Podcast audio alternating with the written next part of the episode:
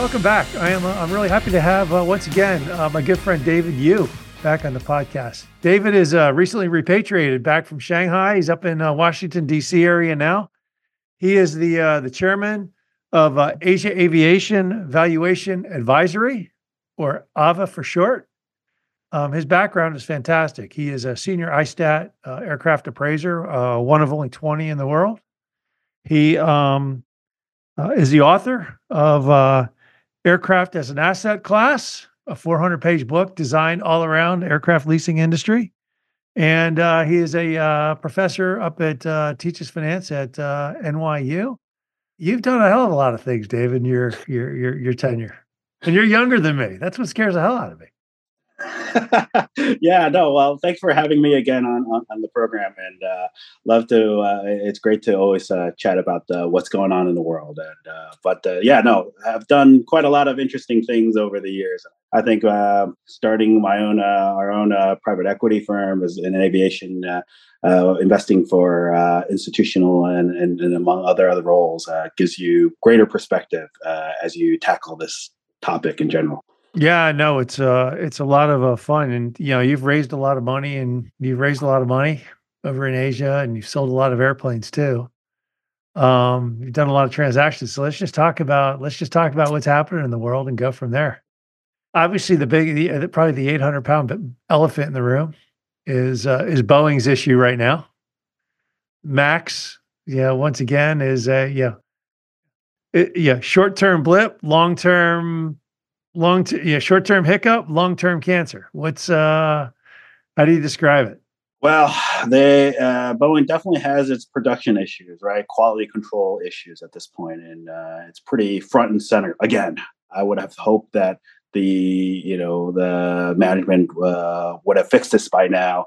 And now you know all, all many of its customers uh, large customers uh, have started to talk about this right? Uh, and, and, and, the importance of getting this product out uh, and good uh, in, in a safety perspective right? Because ultimately there's not many large aircraft oems at this point it's Airbus and Boeing, and who are you going to get? The uh, Comac C919, but that's a long ways off in, in, in its production kind of um, uh, production capacity. So uh, we we need the aircraft. The airlines need the aircraft. They want a good aircraft so that they can grow and, and expand from there. So all of us are rooting for it. It's just a question of how can they get their act together and what does Boeing have to do to put confidence back in the market? I mean, look, it's you know they're an assembler.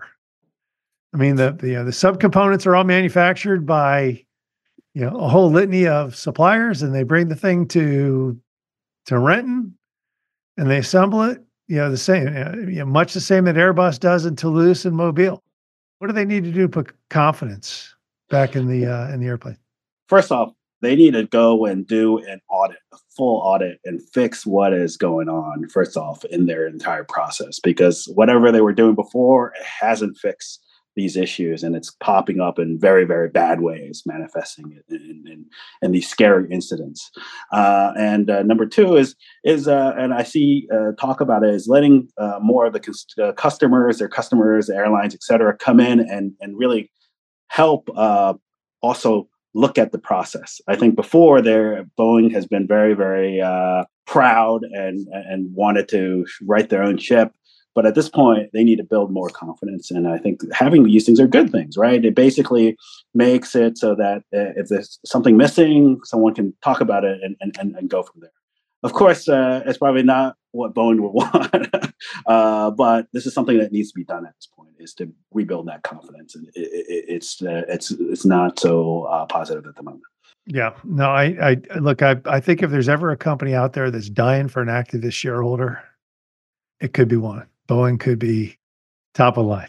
I don't know, but you know, it's yeah, that's kind of my sense is maybe an Ackman or a Peltz or you know, somebody who's going to drive a little something other than the culture that's there is is is a big uh, uh, would be a would be a, a great favor to the shareholders and the customers. So that's but but ultimately, you know, along the same lines as the Max, China. China was holding off you know, Boeing sort of forced their hands. Either you take these things, the Maxes, or we sell them elsewhere. You know, I get it. Is China really a long term market for Boeing, or is this just uh, we'll use these guys for as long as we can until we get the COMAC um, dialed in, and then we become a competitor? What's uh, yeah, your what's the Chinese landscape look like? Well, uh, there's really only Max eights, not Max nines, right? That are uh, on order. First off, so I think that's a. But uh, the the regulators itself are very very uh, conservative. Uh, if you actually look at what they're doing in terms of uh, the distance between takeoffs, landings, etc., it's all actually much more conservative in, in the U.S.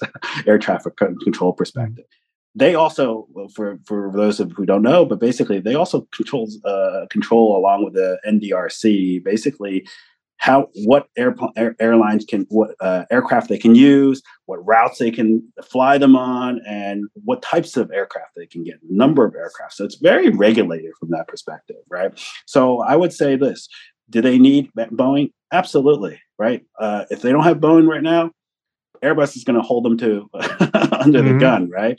And they're already showing that, right, because of, of this whole uh, long lag of deliveries. But um, but ultimately, you know, they want the Comac plane to be successful. Uh, that said, it's it's been delivered, but it's flying very very low hours, and it needs a lot of time to get up to speed to be uh, more readily uh, used as a as a tool for the airlines domestically uh, for the, for the start. Right, the EASA FAA uh, certification is uh, you know nowhere near inside i think that will be uh, i think that'll obviously it'll be that'll be difficulties in, in getting that approved so uh, it they they they will need uh, Boeing uh, Boeing aircraft. So uh, Boeing and Airbus are, are players for at least the the next decade in in China. I would say more longer than that. Or longer. Yes. what about the geopolitical? Yeah, obviously a lot of tension. Yeah, a lot of tension right now, U.S. and and Beijing. Does that subside? Uh, yeah, you got a better, you got a you got a good eye on the pulse. I would say this uh, after the meeting in San Francisco uh, with the APEC meetings, I think uh, things have cooled down a little bit. Uh, the rhetoric and everything has calmed down. There's you see much more interactions, some uh, top end, uh, some military to military, among other interactions, and these are all great signs, right? You you can't just blank people out. This is this, is uh, even even the Cold War. Horse. You don't you don't blank people out. You have to engage and understand and have that dialogue uh, and, and and find areas where there's commonalities, even though it's hard. But you have to continue that dialogue. So that that that's me. Uh, the biggest message is you keep talking uh, and and and and go from there. Do you sense it's a lot of talk and you know you know a lot of talk on the surface? We're gonna we're, we're gonna talk trash, both directions on the surface, but under you know underneath the surface, you know, cooler heads, uh, cooler dialogues are are are happening, and you know, from that level, the the the diplomacy is actually working. Uh, it, it, it's going to be it's going to take definitely some work for both sides to get to uh, kind of where things were before, but ultimately, it, you need these small wins to get to something more substantial, right? Uh, but it, like you said, in the meantime, you know, uh, both countries will have its uh, their own opinions, right? So they'll talk to as they see it, and and and sometimes it's not directed against each other; it's it's for other audiences as well. So so uh, it's very nuanced, as you can you can tell. It's not just one way, all good, all bad. It's it's very nuanced. There you go. How's that affecting the market? China, and now now let's let's mix in Asia money's expensive. Maybe rates come down. Economies over in Asia are not necessarily booming the way people would have hoped post COVID. You've got an economics and finance background. What's your thoughts?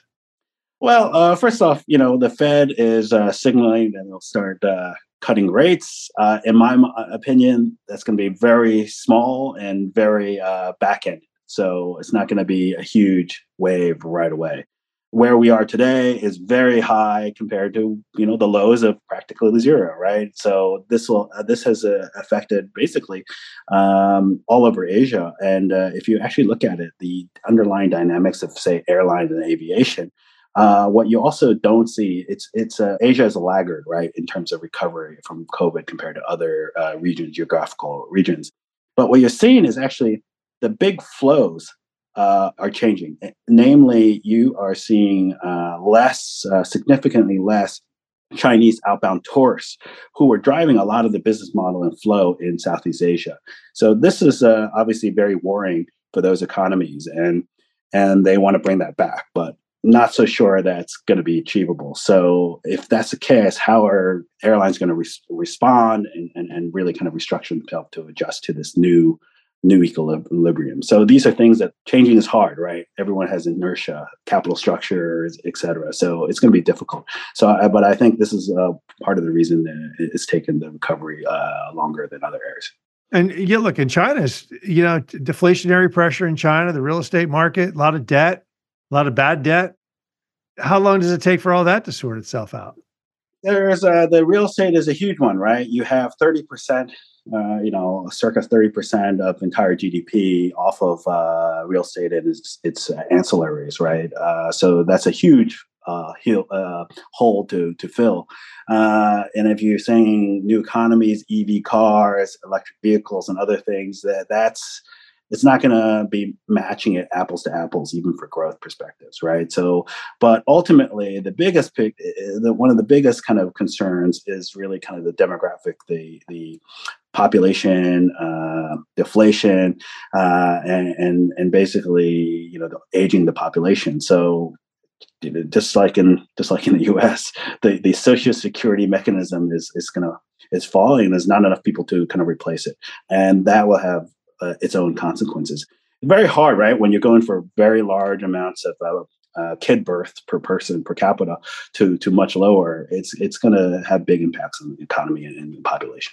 It does. I mean, it's going to have big impacts. Does I mean, yeah. So, what do we see out of China? Do we see a, a, a low growth, no growth economic outlook for the next ten years until you know just you know, sort of let the you know let the rat go through the snake per se, and and until it all sorts itself out, or you know, is this a long term? Is this a longer term trend that now has to be made up in you know, efficiency gains? You're definitely going to have to need uh, you're going to need to find growth areas and that's why the emerging kind of economy uh, technologies are one area to the, the government wants to basically keep uh, encouraging right? Uh, but ultimately the restructuring is something that's been on works since at least uh, mid 2015 right? The low taxes debt issues et cetera et cetera.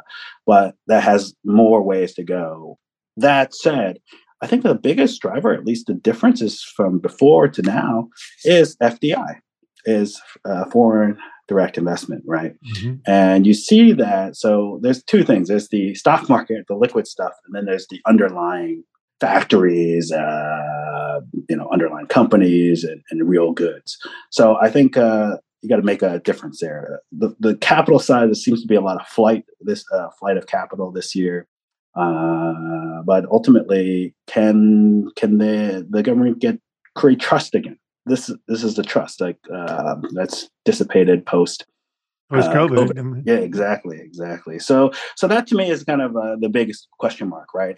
Uh, if it if it can get that right, get that back on track, then it'll be much more um, uh, warmer, uh, rosier kind of outlooks. But if not, then it'll be much more uh, subdued. Yeah, and and look, it affects the world. I mean, Europe Chinese people not buying stuff affects Europe. You know, the decoupling, a little bit of the decoupling, the, lack of foreign investment from the United States. I mean, it's uh, maybe it's a new era. I don't know. You know, it's uh, I, you know, maybe it creates opportunity. It creates opportunities in Vietnam and Malaysia and Indonesia and certainly India and elsewhere. Absolutely, supply chains are very hard to change, right? So it's it's starting, but it's going to take a long time for that to kind of get into much more material effect. But ultimately, as end consumers, no one wants to pay more for their goods, right? so right.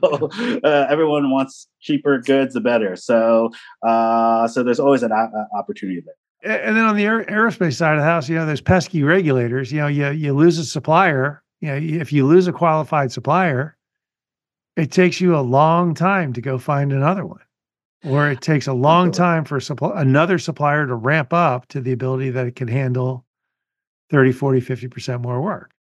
Absolutely. It's the stickiness right? And and ultimately i think that's something where both manufacturing do better job of of, of encouraging more diversity in supply chain. I think we've been gone through an era of cutting costs, right, squeezing more efficiencies, and that's kind of gone downward into the supply chain, and you're seeing the troubles now, right? So getting one another up and running will take time, but this is something they need to kind of incubate, not just hammer away and and and, and try to extract efficiencies that way. See what happens. I mean, it's it's an interesting it's an interesting time. You know, 15 years ago, everybody in China was saying if we could just get one percent of the Chinese population to buy it, we'll all be rich. And now, you know, you know, now that the rhetoric is such that you know the, the great decoupling has sort of happened. Where do you see the uh, you know the optimism? you know, where what's you know, where do you see the market ahead? Yeah, obviously you've been over in Asia for quite a long time.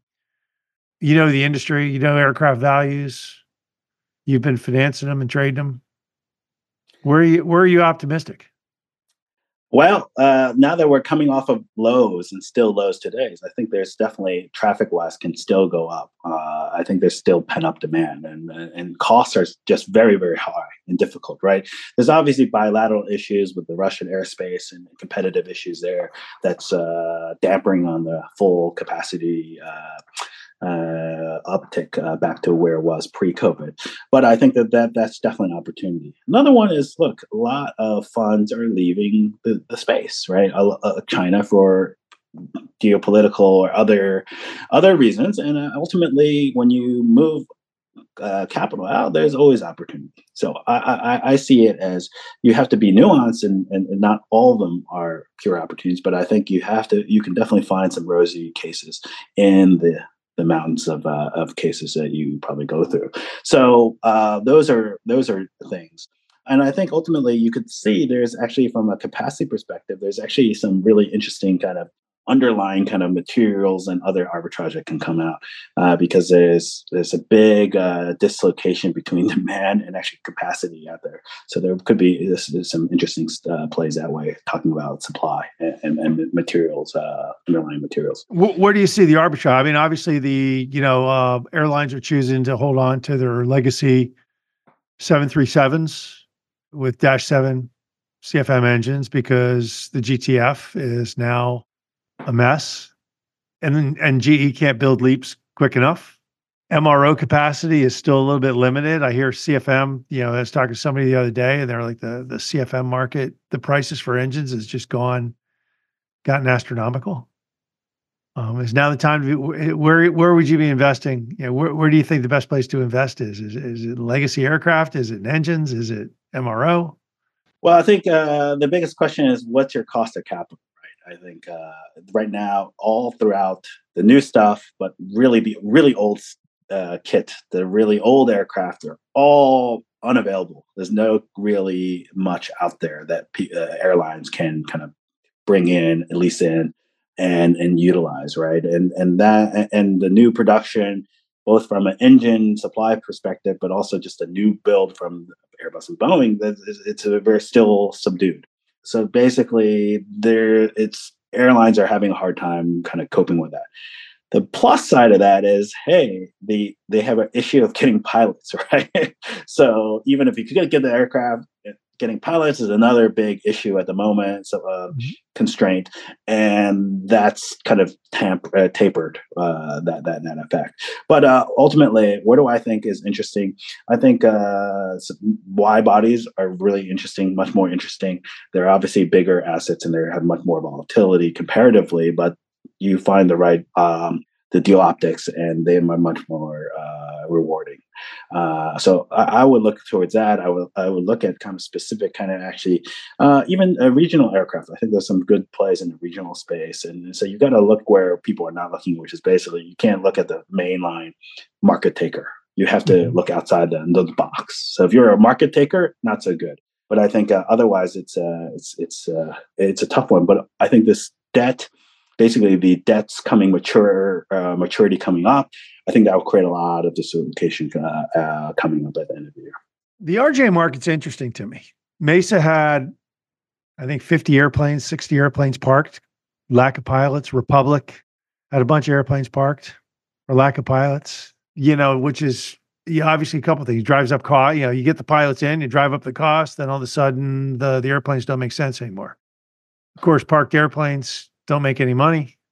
Maybe you send them overseas. Is there a big is the market for the RJs overseas now? Is that just kind of what where it goes, or do you see it coming back in the United States? And yeah, quite frankly, nobody's making them anymore. You got you got the A220 or the E-Jet, um, the RJ 700, 900. I guess you fly what's left of them, but yeah, you, you hope they hang around. You hope they hang around for a while.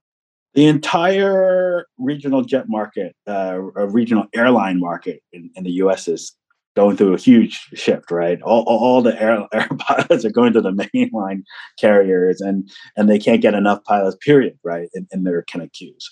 Uh, so ultimately, if you're not going to use it, you don't see foresee a big uptake. Put them out to use.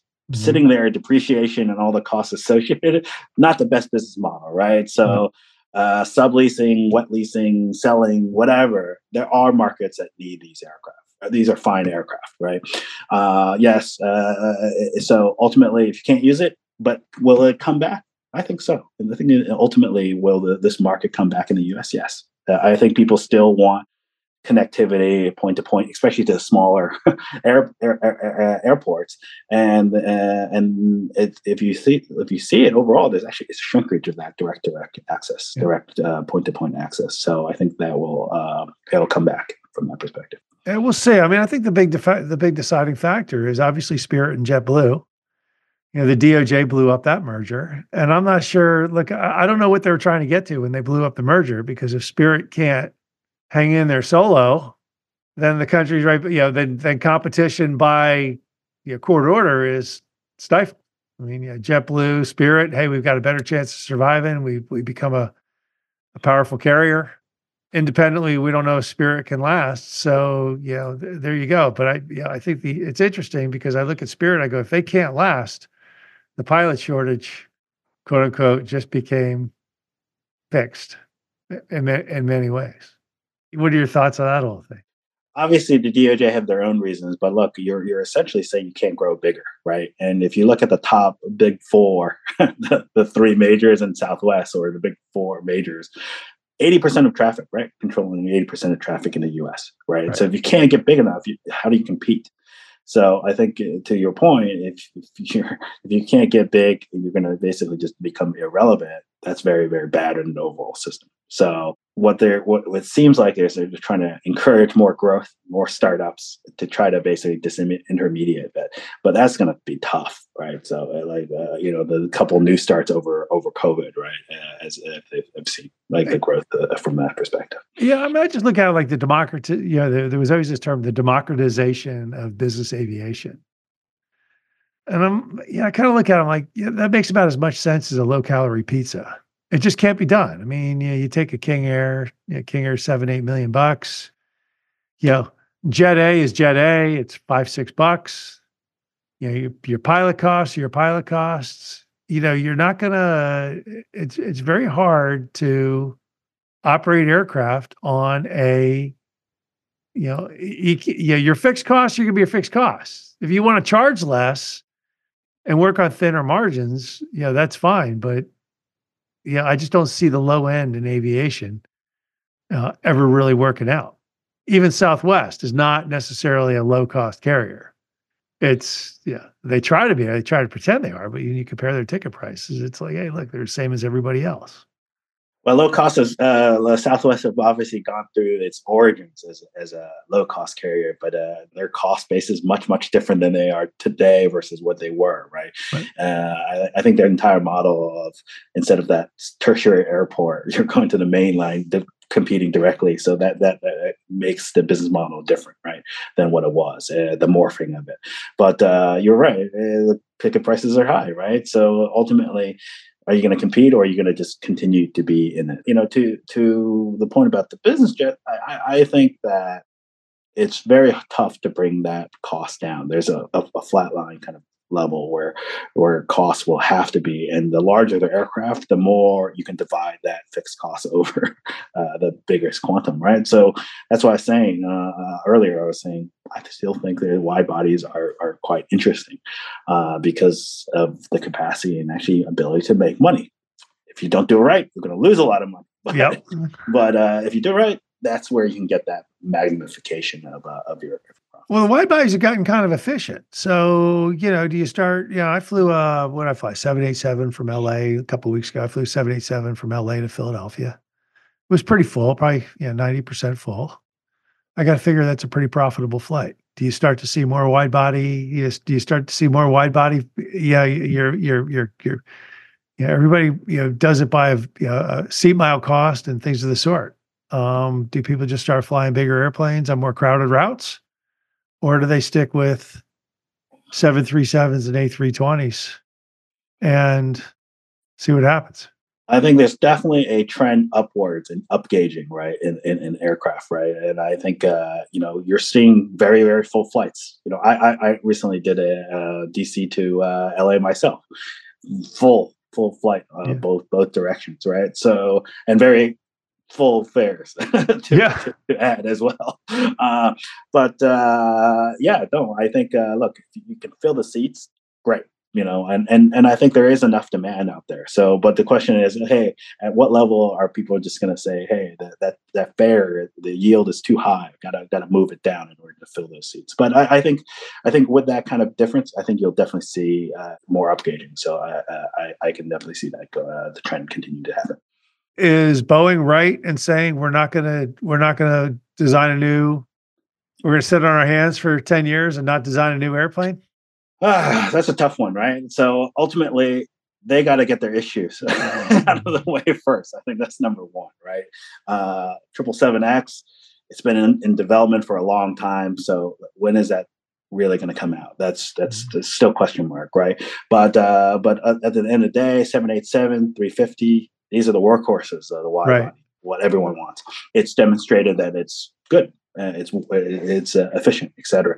So that's kind of where we sit today. So uh, until there is a area where you can get significant kind of uh, efficiencies, uh, competitive efficiencies from the previous generation, there has to be a time to um, kind of mitigate, kind of amortize that cost, right? Because creating a new plane mm. is 20 plus billion right uh, mm-hmm. at this point. So it's gonna it's a large amount of uh, uh, fixed cost. So they need everyone needs to get their supply chain fixed their quality control uh, chain fixed. I think that's a good way good use of time and effort before kind of getting towards uh, new aircraft.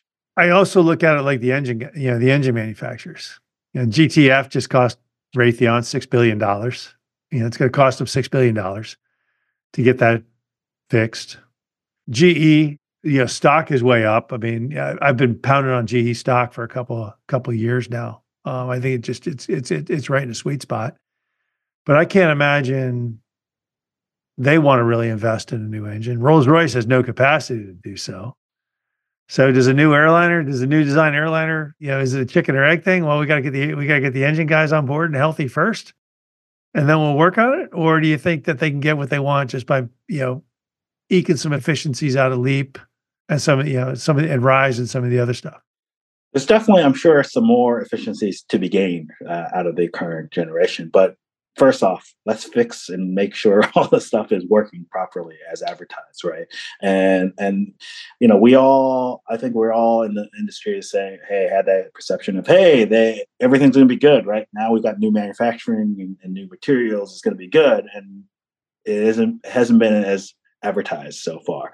Uh, need some uh, tweaks here and there. So uh, I, I, think going down that line now is early, right? Get get your stuff fixed in. But but I do think once that the, those things are fixed, there are uh, opportunities to kind of uh, make it more, even more efficient. Uh, but uh, of course, that comes there's a, there's a there's a balance, right? As we're seeing uh, with the whole kind of even with the whole resin uh, composite seven eight seven process, right? When we're starting to do that. I just look at it like it might be a stalemate. You know, we just might be in a stalemate. Everybody's looking for a great revolution in either airframe or engine.